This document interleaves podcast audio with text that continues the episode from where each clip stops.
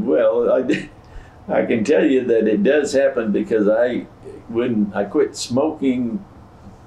I never smoked cigarettes, but I kept I smoked a pipe and and then I started using cigars that were called uh, honey dip cigars and red dots they call them and uh, I had them and I just chew I just put them in there and just chew them but I would never light them and uh, I went to a place that where I had to collect on a car that I was a farmer that owed us a six month deal and I had to sit there and he had a pig out in the out in the garden. I mean, out in his uh, barn that was delivering, and he couldn't come in and make the payment out to me.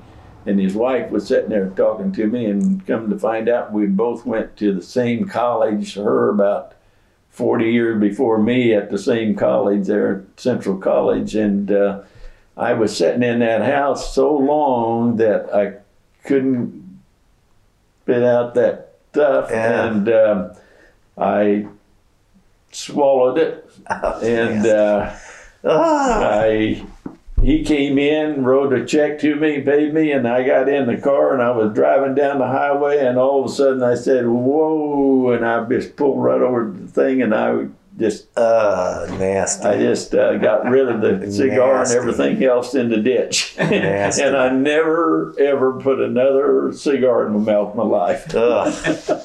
yeah, I think I was too young to remember you smoking cigars. That was when Shelley was uh, uh, when we lived in Liberal, Kansas. yeah. But I remember, I remember you doing pipes.